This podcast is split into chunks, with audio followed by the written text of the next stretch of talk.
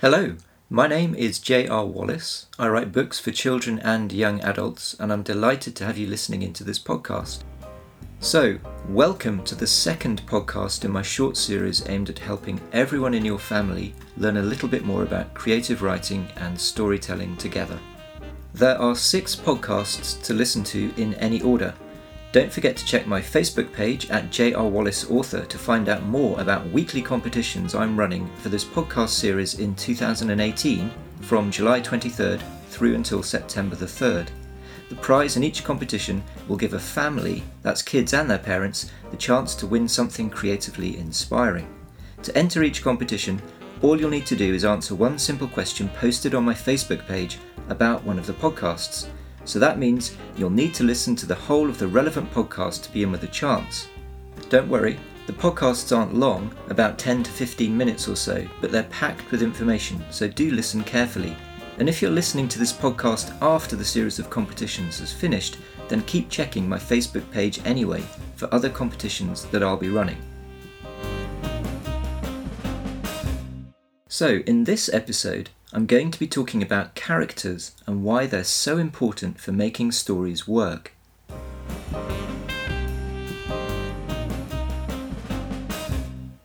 So, as you know, I'm an author, but it's not a job that too many people think about doing. Maybe a hobby, but not really a job, and I think that's probably because it's a pretty strange job, because being a writer means spending a lot of time with imaginary people rather than real ones. In fact, I spend a lot of my time sitting at my very untidy desk with characters that I've made up. These characters aren't actually real, but they end up feeling very real to me. I imagine them walking and talking and doing things. Sometimes I even talk to them or ask them questions to try and figure out what they're doing. Because when I make up characters that are really believable, they start to take on a life of their own and do things I could never have expected. Always remember that characters not only give life to a story you want to tell, they also keep it moving with the things that they do. So, what is it that sets them going in the first place, that makes them start doing things to push the story along? Well, it's usually because one of your characters, and I'll call them the main character, realizes they want something they don't have or can't get. It could be money, it could be a lollipop, it could be eternal life, or just a camel. It doesn't matter what it is, but you must remember one thing that they desperately want what they're after, that it's really important to them. Because if a character wants something enough, they'll set out to find it, and that's what sets a story going. It could be something they've never had, or it could be something they've lost and need to find again. Now, this something could be a physical object, as I've already mentioned, like money or a lollipop, or it could be something emotionally important to your character, like an answer to a crime, which then means solving it. You can start a story with your main character already searching for what they want, or you can start by letting them realize what they're after and then going for it. There's no right way to start out on a story.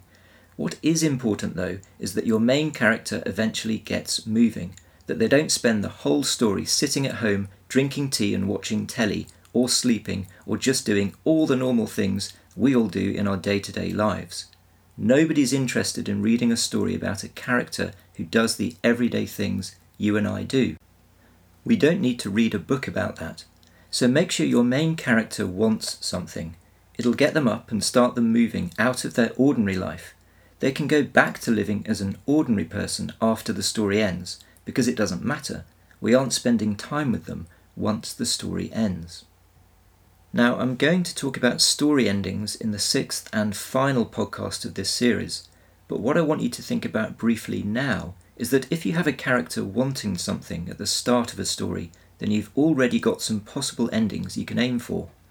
Your character might end up getting what they want the money, or the camel, or the lollipop, or even solve a crime, or they might not get anything. Or they might get something else which turns out to be just as important to them so, whenever you're thinking about telling a story, try and hold in your mind what the main character in your story wants and whether they end up getting it or not, or whether they perhaps find something else.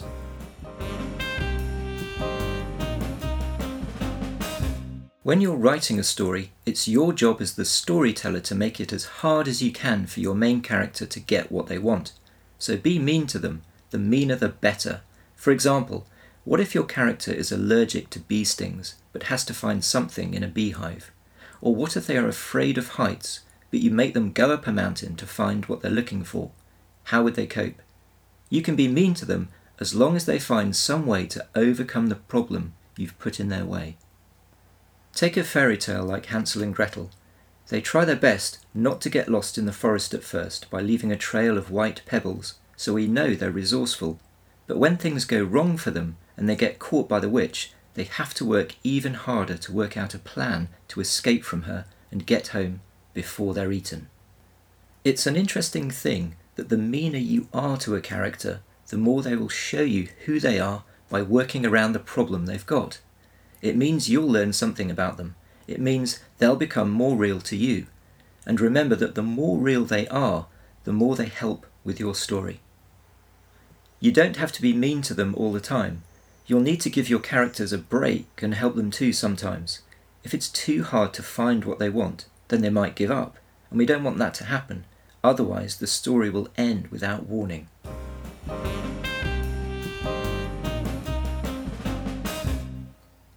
So, characters help create stories by doing things, by going after what they want. But they're important for another reason. We keep reading a story to find out what happens to a character because we like spending time with them. Now, that doesn't mean they have to be all goody two shoes and nice and lovely, or smell of pink and ginger and be as lovely as a marshmallow all the time.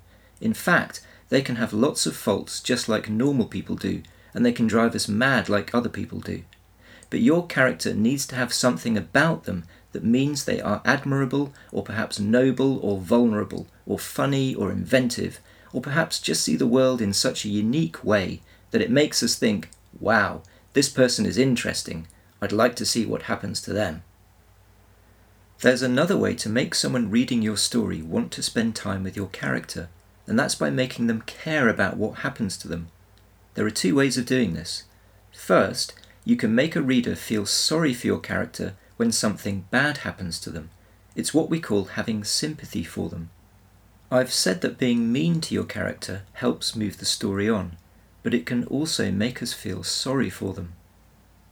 The other thing you can do to make someone care about your character is to make them have empathy.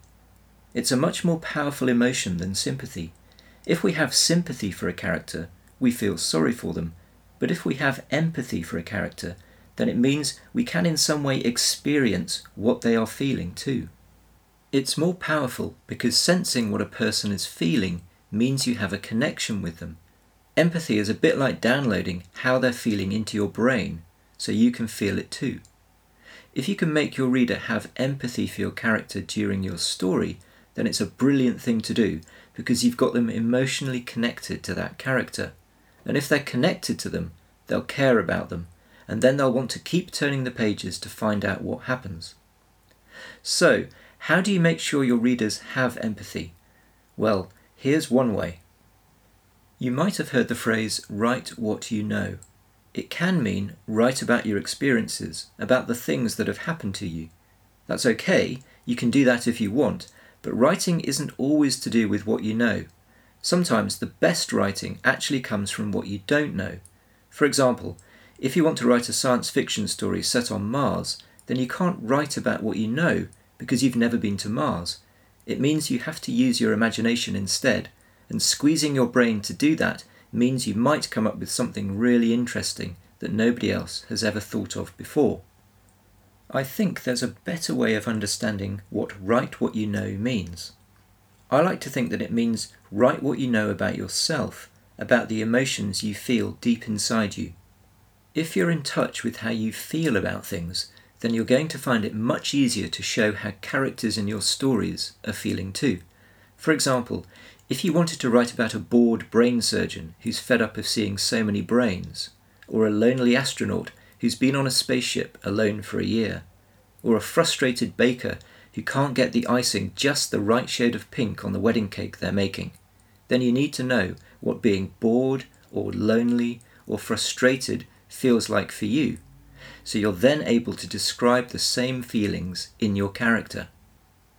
So, whenever you want a character in your story to feel an emotion, think about how it feels to you first. Write what you know about your feelings. I'll explain a bit more how to do this in the fourth podcast in this series, but for now, just remember that you need to be in touch with how you feel, whether it's scared, excited, happy, or upset, as a way of being able to explain how your characters feel such emotions too when you're writing about them. So, I've tried to explain why characters are important to any story, because they make a story happen and they make a reader want to keep reading to find out what happens to them. But how does a writer come up with characters to help tell a story? Well, I can help you with that. You need to be interested in people around you, watch what they do and say. Being interested in people is really good for coming up with characters and it's one of the things I'm going to ask you to do after listening to this podcast.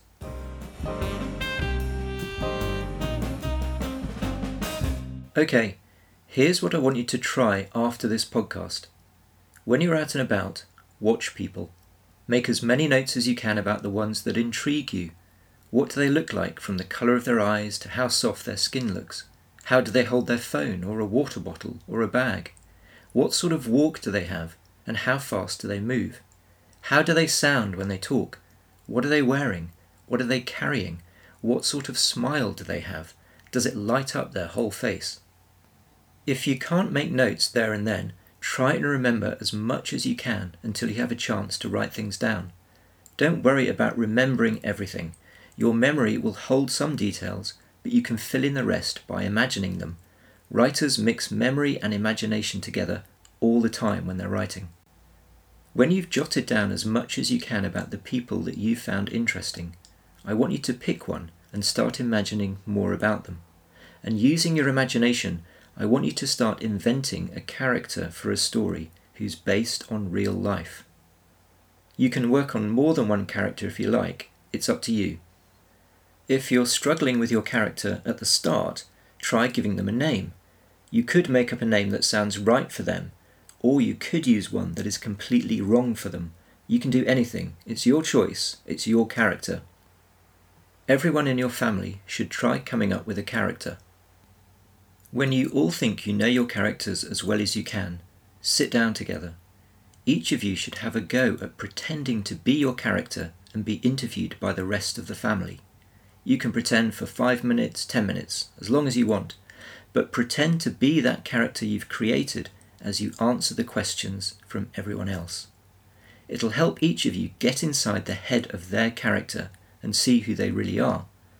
Get somebody to write down the answers to all the questions that a character gives so they aren't forgotten, or you can record the questions and answers for each character on a dictaphone. Let people ask whatever they want, the wackier the better. It'll make each of you really have to think about who this character of yours is. If you feel connected to your character, you might want to try writing a story about them after this exercise. Go for it. Remember two things. You need to know what they want and whether they get it, and you need to be mean to them. See what they do.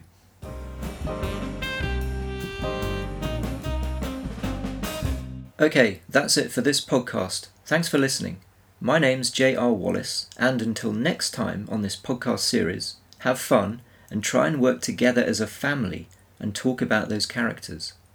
And remember to check out my Facebook page at J.R. Wallace Author to find out more about the competitions running with this podcast series throughout the summer of 2018, where you can win a prize for the whole family.